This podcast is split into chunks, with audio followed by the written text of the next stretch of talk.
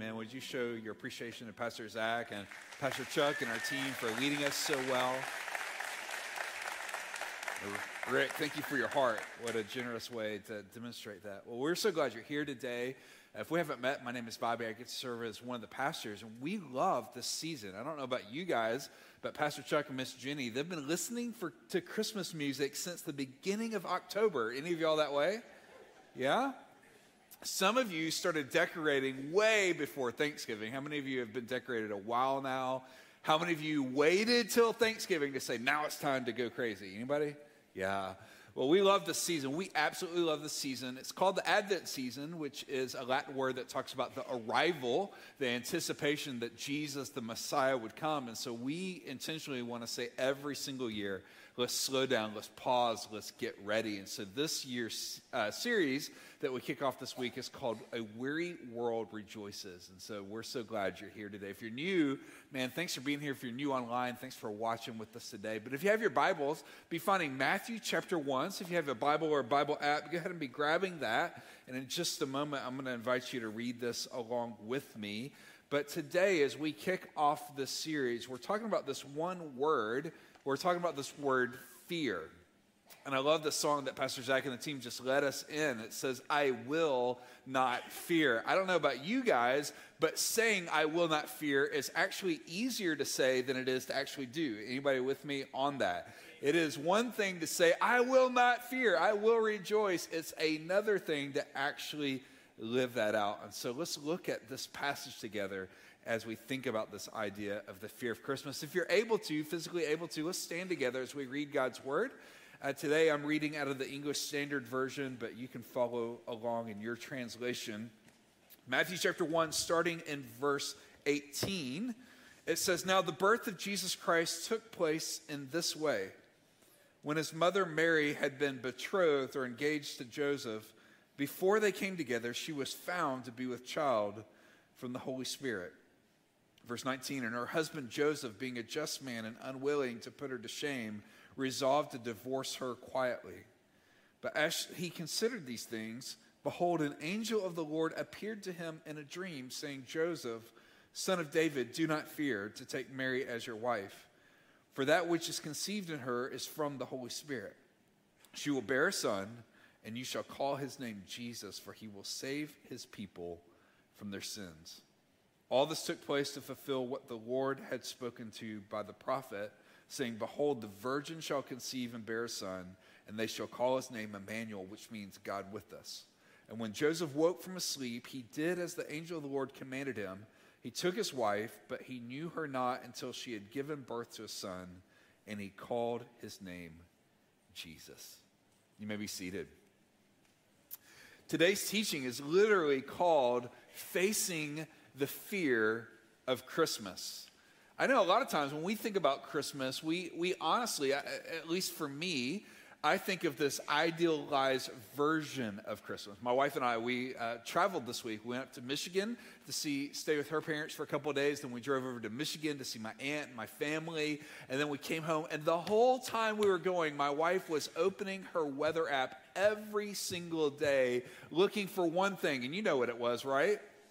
She wanted snow, right? And so she was so hopeful. When we got there, there's still snow on the ground from a previous snowstorm, but nothing while we're there. Every day she'd open the app. There's one little snowflake at 3 p.m., maybe, just maybe, just maybe, because that, it feels like the holidays when snow's around. So we didn't get any snow while we were there, but we did see six deer in my aunt's yard, and so that felt a little Christmassy, right? We have this idealized version of what Christmas ought to look like. In fact, some of you have been watching Hallmark movies already this year. And I don't know why we watch multiple ones because they're all exactly the same, aren't they? There's a career woman who has a small business, and there's an evil, massive corporation trying to run her out of business. She's too busy to know what the true meaning of Christmas is. And so, for whatever reason, she gets forced to live in the country. And she's been marrying, she's been dating the wrong guy all along, but she meets the town bachelor who is a veterinarian. who teaches her what the true holiday is all about. They get married, they kiss, it snows, and they buy a puppy. Is that not every single Hallmark Christmas movie you've seen?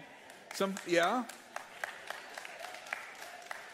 All the men said, I have watched a few, yeah. Thank you, Tommy. I appreciate that. Uh, I, I, was talking to some of my friends after the first service, and they said literally they watched a movie this week on Hallmark, and they said, Haven't we seen this before? And they're like, No, no, no, we haven't seen this one before. And they looked it up, and it was the exact same cast, it was the exact same storyline as another one they saw. They just changed the state. So instead of being Christmas in Mississippi, this one was Christmas in, in Louisiana. So it'll. It'll warm your heart. So, a lot of times when we think about Christmas, we think about, all right, kiss the snow, the dog, the whatever. But the truth is, the, the first Christmas, right, when Jesus was born on this earth, it wasn't this idealistic picture.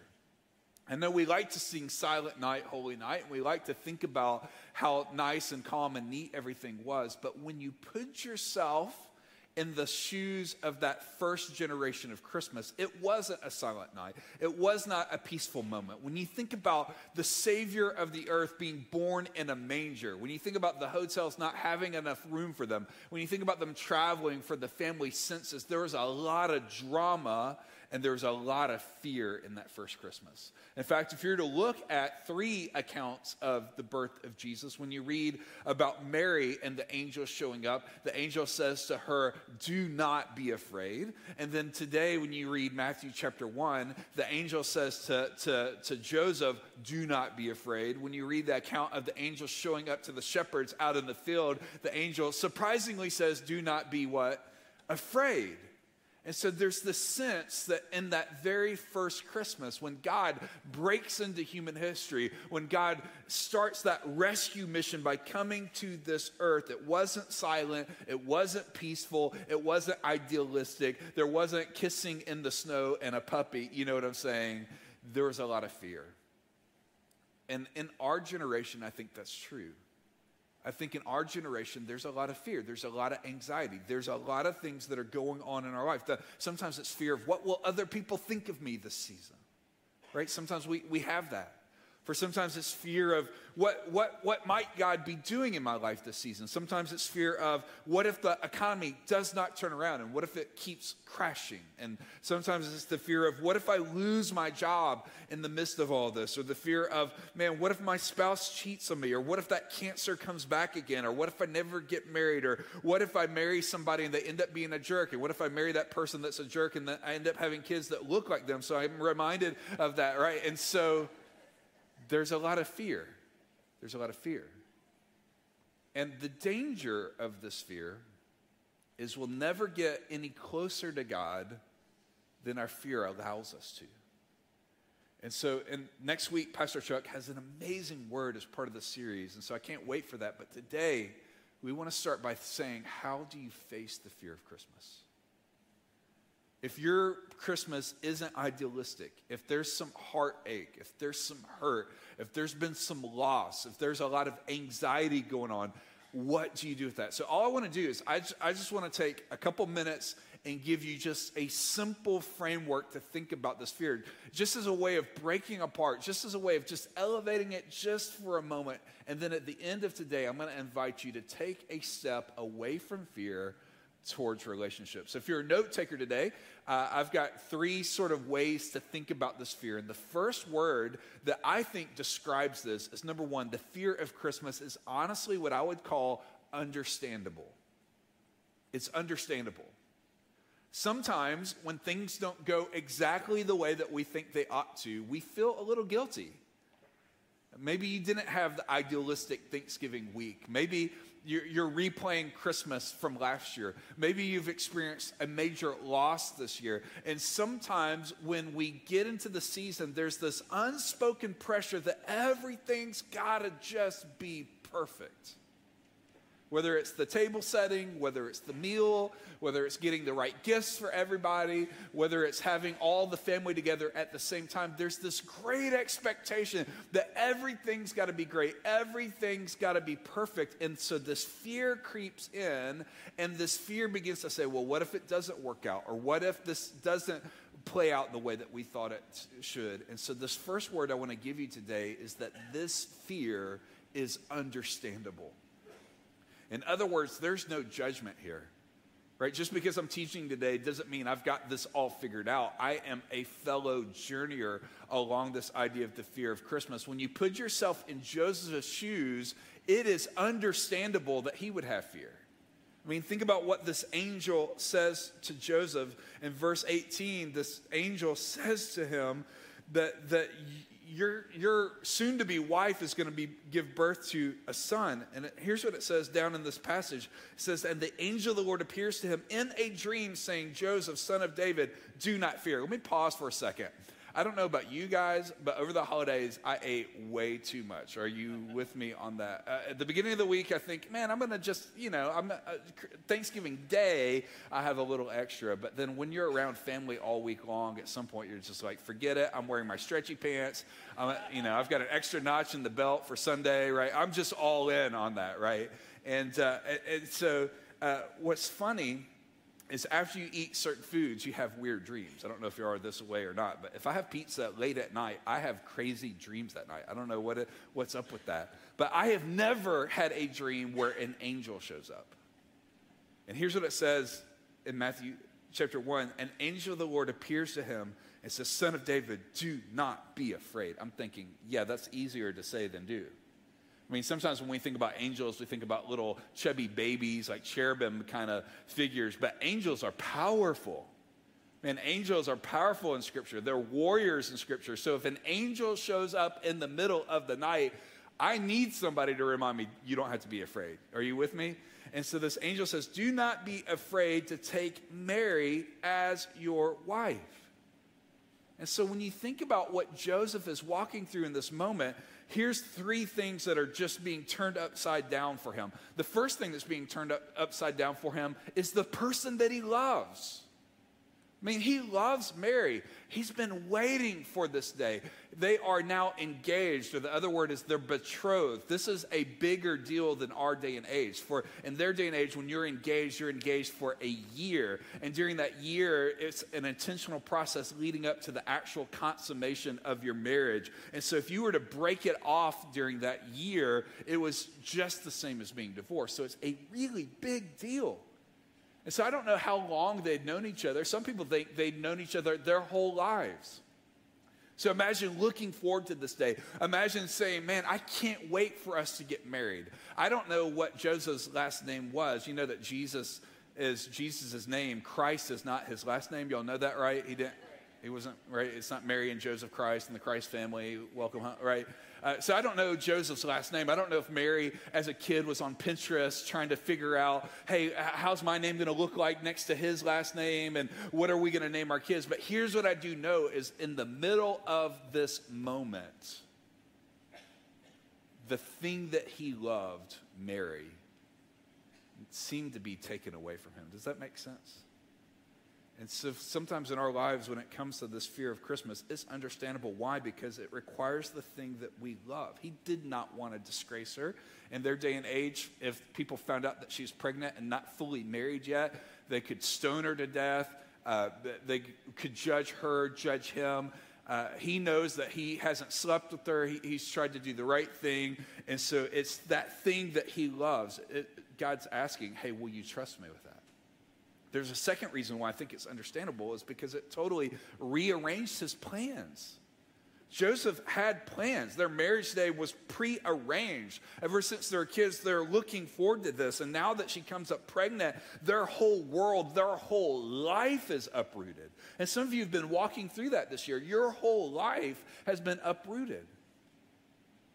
A third thing that honestly was understandable for Joseph is it caused him to re examine everything that he believed.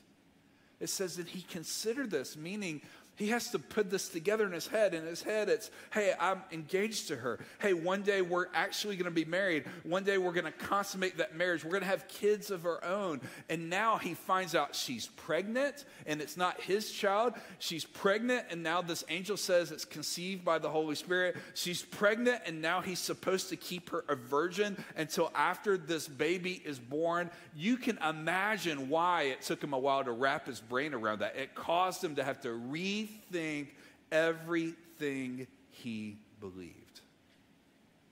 I think sometimes holidays do that to us.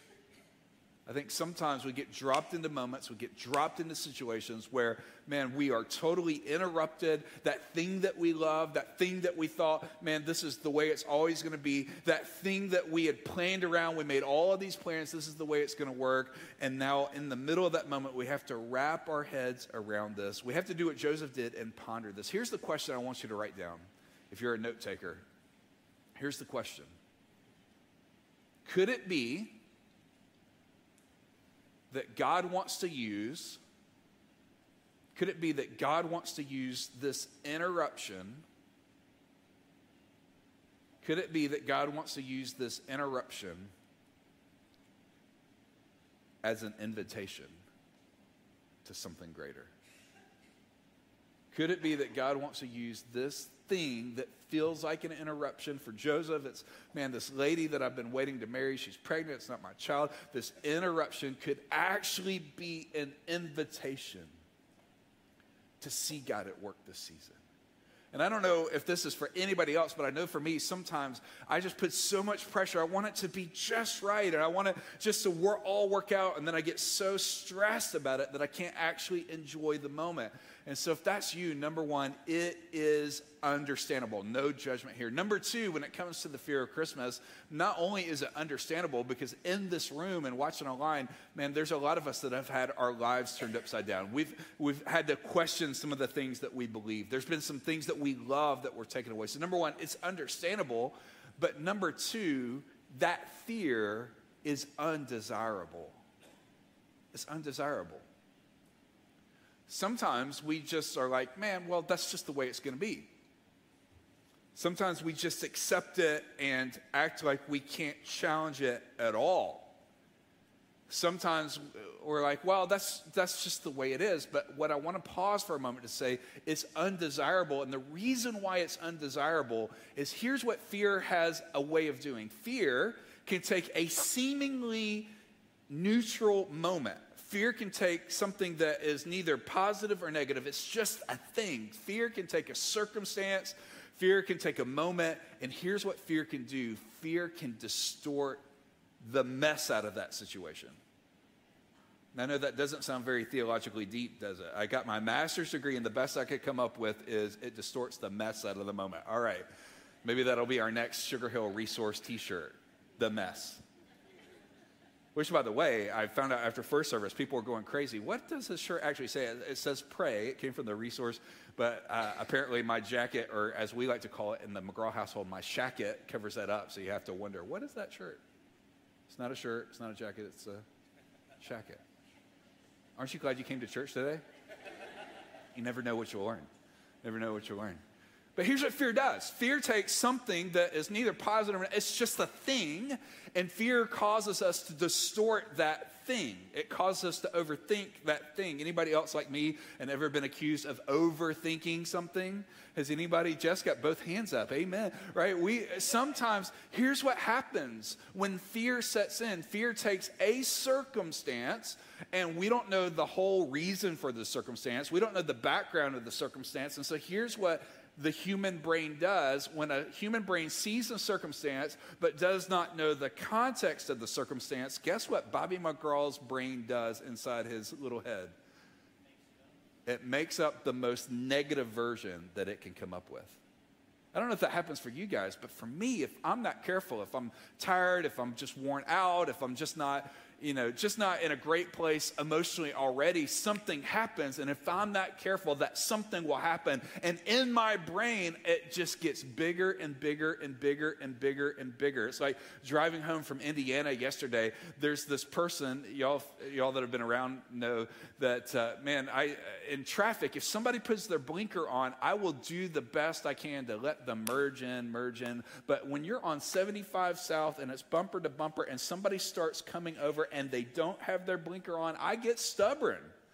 I'm like, no, sir, you don't have that blinker on. And then they pull in too close, and my car beeps at me, and Laura's scared to death because she's trying to nap, and this thing goes off. And in my head, I'm assuming not the best about that other person, I'm assuming the worst about them because that's what my brain does. My brain is they're coming over, they didn't use their stinking blinker, they're just a knucklehead. I can't believe this person. Don't they know I've been on the road for 12 hours now? Don't they know I'm in this race to try to order dinner before we get home? And then we get to the uh, restaurant, pick up our food. We're finally on our way home, and then right at the moment we're about five minutes from our house, a train starts coming by, and in my brain, I am thinking every negative thought known to man. Are y'all tracking with me? That's what our brains do. Typically, our brains will do that. And so, what happens is if we're not careful during the holidays, something will happen. And instead of believing the best, we'll end up assuming the worst. It's called meaning assignment. It's sort of like when you when you're asking, uh, you know, a family member, "Hey, would it be okay if we went to this restaurant for lunch? And then their answer is, Sure. Your brain has to decide what kind of sure is that? Is that a sure? That'd be awesome. I would love to go. The, the restaurant we went to on Friday was called Swing Bellies. It's a burger place. And so we were all swinging our bellies after we ate there. It was a great experience. And so it's like, do y'all want to go to Swing Bellies? Sure. Is that a sure? That would be awesome. Is that a sure, uh, you know, whatever? Or is that a sure? Like, I'm going to say yes, but then I'm going to complain after we get there, sure. Right? And what happens is we assign meaning to something that happened. And so we're like, well, they said sure, so they must hate this place because the sure they gave me was the sure that wasn't, I'm really into this. And so we assigned that meaning. Well, they don't really want to be here. And then what does our brain do? Our brain looks for evidence that our negative thought was true. It's called confirmation bias. So we look for evidence. It's like, well, they didn't finish their burger. They must have hated it. I made an awful choice. I know that's a silly example, but our brains do this all the stinking time. And so it's undesirable because if we do not get it under control, we'll allow some unspoken, fearful thing to cause us to miss the blessing of the moment. Joseph could have allowed fear to wreak havoc in his life. Joseph could have allowed that distortion to happen. I can't believe she's pregnant with somebody else's child. I can't believe she would do this to me. I need to divorce her. I need to let her be judged by the world. I need to let her be physically stoned to death for her sin. If Joseph had listened to fear, he would have missed the gift that God was giving him. Does that make sense? If we're not careful, we'll miss the gift of the season. Number one, I'm saying it's understandable. No judgment here. We all have fear this season. Number two, is undesirable because unchecked fear will distort whatever is actually true in our life. And then finally, number three, it is unnecessary. Now, this is easier to preach than it is to live out because uh, you know, our emotions go crazy during the holidays. I mean, this is why we try to pause and slow down and have some intentional events and touch points throughout the season. Because if we're not careful, our emotions will be all over the map, our thoughts will be all over the map. But here's the truth when we say that it's unnecessary, what we're saying is you do not have to believe everything you think right? The Bible says in Romans 12, 1 and 2, that we're to renew our minds. And so not every thought is actually accurate. Not every distortion that fear uh, causes in our life is actually true. We get to decide what we do with it. And the way that we conquer this fear, the way that we address this fear isn't just to know about it. The way that we conquer this fear isn't to Google it and say, well, what's actually true out there? The way that we conquer fear is actually through relationship. It's through relationship. Somebody said it this way they said 90% of the things that we fear will never actually happen. Right? 90% of the things that we get so worked up about, we get worst case scenario about, we misinterpret. 90% of the things we fear never actually happen, and the 10% that does happen, we can't control anyway. So, why are we staying so worked up about it? Does that make sense? And so, here's the decision Joseph has to make Am I going to respond with more drama? Am I going to go off on Mary? I can't believe you. You're pregnant. You came up. What? You're telling me the Holy Spirit? That's a crazy story. Or is he going to respond with character? And so here's what it says. I mean, this is so amazing. It says in verse 28, uh, well, actually, back in 24, it says, When Joseph woke up from his sleep, he divorced Mary he put her on trial and he had her stoned. Is that what your Bible says? That's a terrible preacher jerk thing that we like to do to make sure you're still paying attention. In case you were one of those people Chuck was saying, was texting, where are we going to lunch? Now, here's what it says When Joseph woke up from his sleep, he did as the angel of the Lord commanded. So there came a moment in Joseph's life, he, he had to decide what am I going to do? Am I going to listen to the voice of fear or am I going to listen to the voice of faith? There came a moment in Joseph's life am I going to do what my emotion tells me to do, or am I going to respond in character to what God has called me to do? And so Joseph wakes up and he takes her as his wife. He, he, he keeps her a virgin until after she's given birth. She, he honors her, he honors what God is doing. He defeats his fear because he has a relationship with God that is real and personal.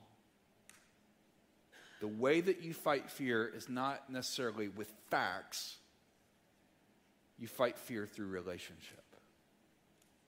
See, sometimes when fear's out of control, we get really emotional and and if you're an emotional type, somebody that's not emotional tries to answer your emotion with facts, and that just doesn't work. I mean, if you're in emotional mode, facts just, you're like, don't confuse me with the facts. Here's what I'm feeling. And then if you're a facts person and somebody tries to come at you with emotions, it just doesn't work. And so the way that you defeat either of those things is by pulling in close in relationship. Isn't that true in your relationships? Hasn't there ever been a moment there's been a bump in the road and the way that you got over that bump wasn't, hey, here's all the facts or here's all the feelings, but you just got back in their presence? I remember one of the things that happened last year, Pastor Chuck, is in February, we had our friend Brad Rhodes preach. And then that night we had our first marriage intensive, and part of that marriage intensive was couples dancing. Now, uh, 97% of the people in the room did the dance when he called them to dance. There's a small percentage that are like, "We are you allowed to dance in church?" And we're like, "Yes, you can. That's that's legal." Uh, but then there's some people that honestly said later there'd been so much friction in our relationship for so long it was really uncomfortable. But after they danced together for a few minutes, all that angst began to dissipate. There's something about the power of relationship. And so if you're a note taker today, here's what I want to do is I want to give you some real practical ways that you and I this season as we kick off this Advent season that we can step towards relationship instead of fear. Here's the first thing. I would encourage you to be sensitive to the workings of God this season. Be sensitive to the workings of God this season. The reason why I say that is because what fear will do is it'll distort the circumstances. And if you're not careful, you'll think, well, nothing's working out. You'll just get, you'll become negative and you'll, you'll see brokenness everywhere you look because that's what fear does. Fear brings out the worst in us. Nobody gets better because fear, usually we get worse. And so we start looking around and we're like, man, I can't believe this the bills, the, the house, the thing, uh, right? And, and so, what I would say is instead of looking for everything that's wrong, look for what's right. Where is God at work in your life? What are those little moments where you can see God working. The angel is helping Joseph see, man, I know your life is upside down right now, Joseph, but God's still at work. Here's a second application point be serious about the Word of God. Be serious about the Word of God. What's interesting is one of the ways the angel got through to Joseph is the angel literally quoted from Isaiah chapter 7, verse 14. And so when the angel is speaking to Joseph's fear, he quotes scripture. The angel quotes scripture that Joseph would have known, he would have memorized as a kid. And so I would encourage you make the Bible a big deal in your life. Sometimes people wonder, well, well, how come I'm anxious all the time? How come there's so much fear? And a lot of times I think it's because we have so much external input into our life we never challenge what the world's telling us with the Word of God. And so, what I would encourage you to do is spend time in the Bible every single day this season. What do I mean by that? Do I mean weekends? I would say spend time in the Bible every single day, even if it's the weekends. Well, what if it's on the holiday? I would say spend time in the Bible every single day and pray. And if I added a third thing that I've learned from Pastor Chuck, is write down three things you're grateful for every single day. Now, am I perfect at it? Absolutely not. But when I wake up the next day, I'm like, today, as best as I can, I'm going to read the scripture, I'm going to pray, I'm going to journal what I'm gra- grateful for. So, number one, be sensitive to the workings of God. Number two, be serious about the Word of God and find a scripture plan. We've got the Advent devotionals in the lobby today. We have the weekday podcast. If you have the Bible app, there's a lot of reading plans. And then the third one is this be selfless. Be selfless about the ways of God. Be selfless about the ways of God. This season is perfectly orchestrated for us to buy into the lie that the world revolves around us. All the marketing on Black Friday and Cyber Monday and all these things are designed to make us become discontent with ourselves and want to answer that discontentment by buying whatever's on sale. But here's the truth we are more like God not when we're selfish, but when we're selfless. And somehow, in the midst of all this fear, Joseph lived life with open hands. And after God spoke to him, he got up. He didn't wait on anybody else to confirm it. He didn't, he didn't say, Well, I'm just going to bounce this off my friends. Instead, what he did is he put fear to the side and he committed himself to what God was up to in his life. Now, obviously, this is hard to preach because we know the end of the story, right? The reason why we have Christmas season is because we know the end of the story. The reason why we can celebrate, we know the end of the story. But can you imagine if Joseph hadn't have done that? Can you imagine if he allowed his life to be marked by fear? Can you imagine how different the story would have played out if he accused her? I can't believe you slept around. I can't believe you did that. But you and I are able to celebrate some 2,000 years later because a teenage young man and a teenage young woman said yes to God's plan for their life.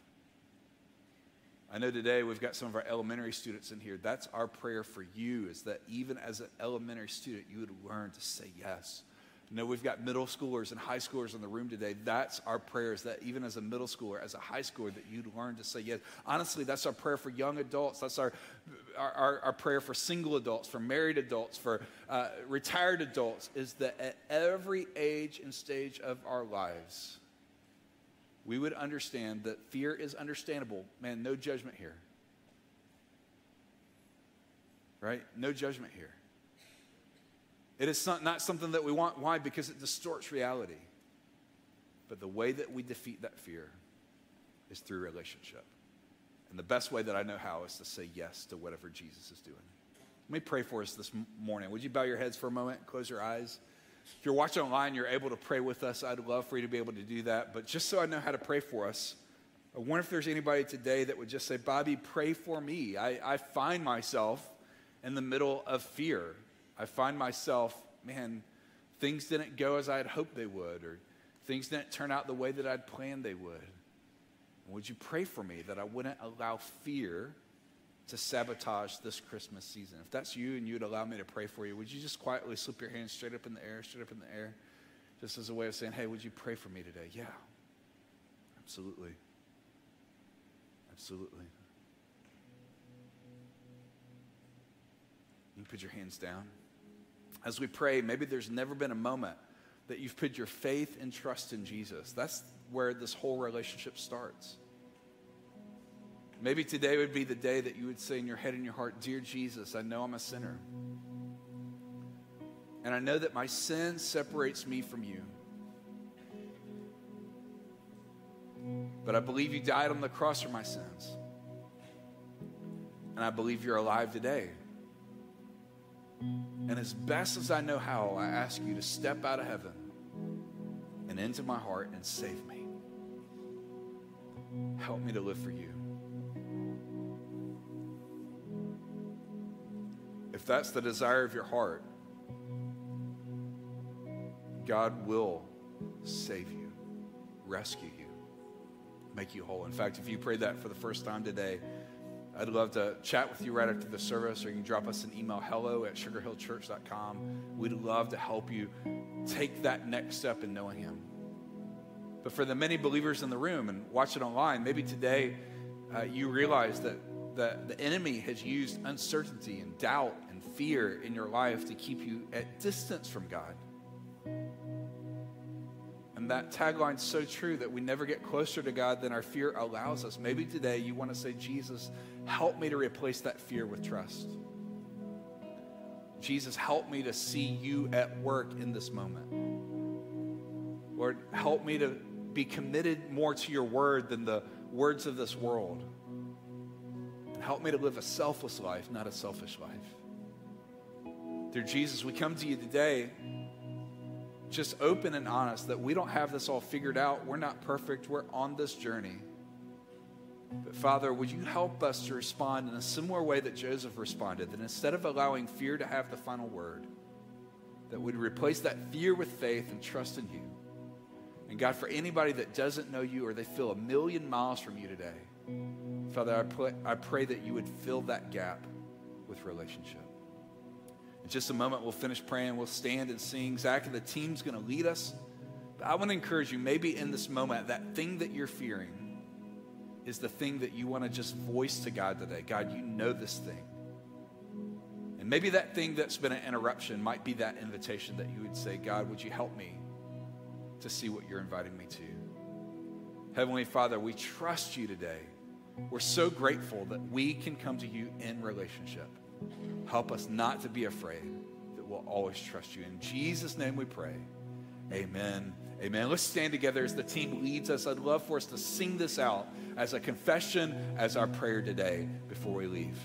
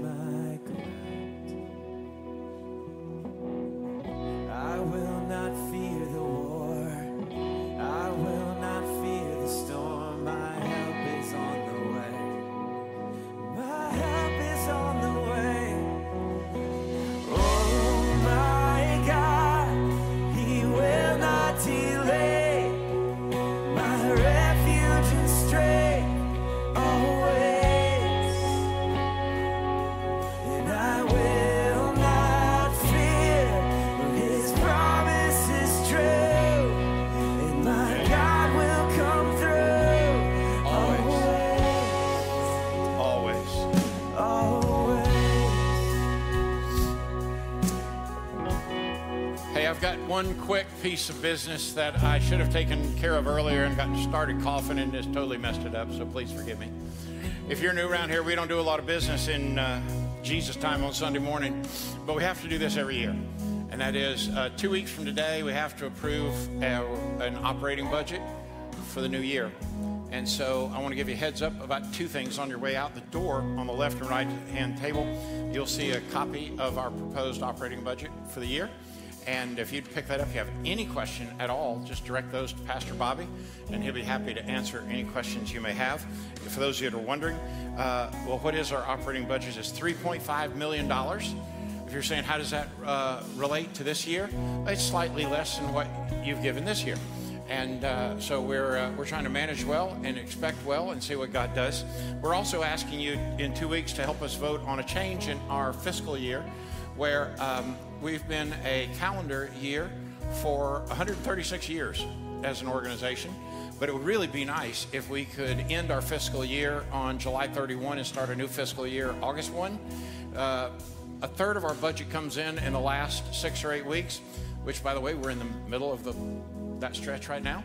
So uh, it'd be nice for us to be able to manage that going into going into the new year, know what's already in there, so that come summertime we don't have to scramble. So in two weeks we'll vote on that, and just wanted to let you know. But here's the good word for the day: as you leave, let this Jesus that Bobby's talked so well about today go before you and make a way. Let Him make your crooked path straight. The great news is you can let Him go within you and bring you peace and joy, fulfillment and contentment because He is always good and you are always loved. And maybe the best news of all is that when things get difficult, He doesn't run away from you, He runs to you. And you can let Him pick you up and carry you, not around the problem, but through the middle of it, only to set you down victoriously on your two feet and wipe away your tears and kiss you on the forehead, wrap you up in His loving arms and say, My child, say it with me, I love you. God bless you, friends. Have a great week and go in peace.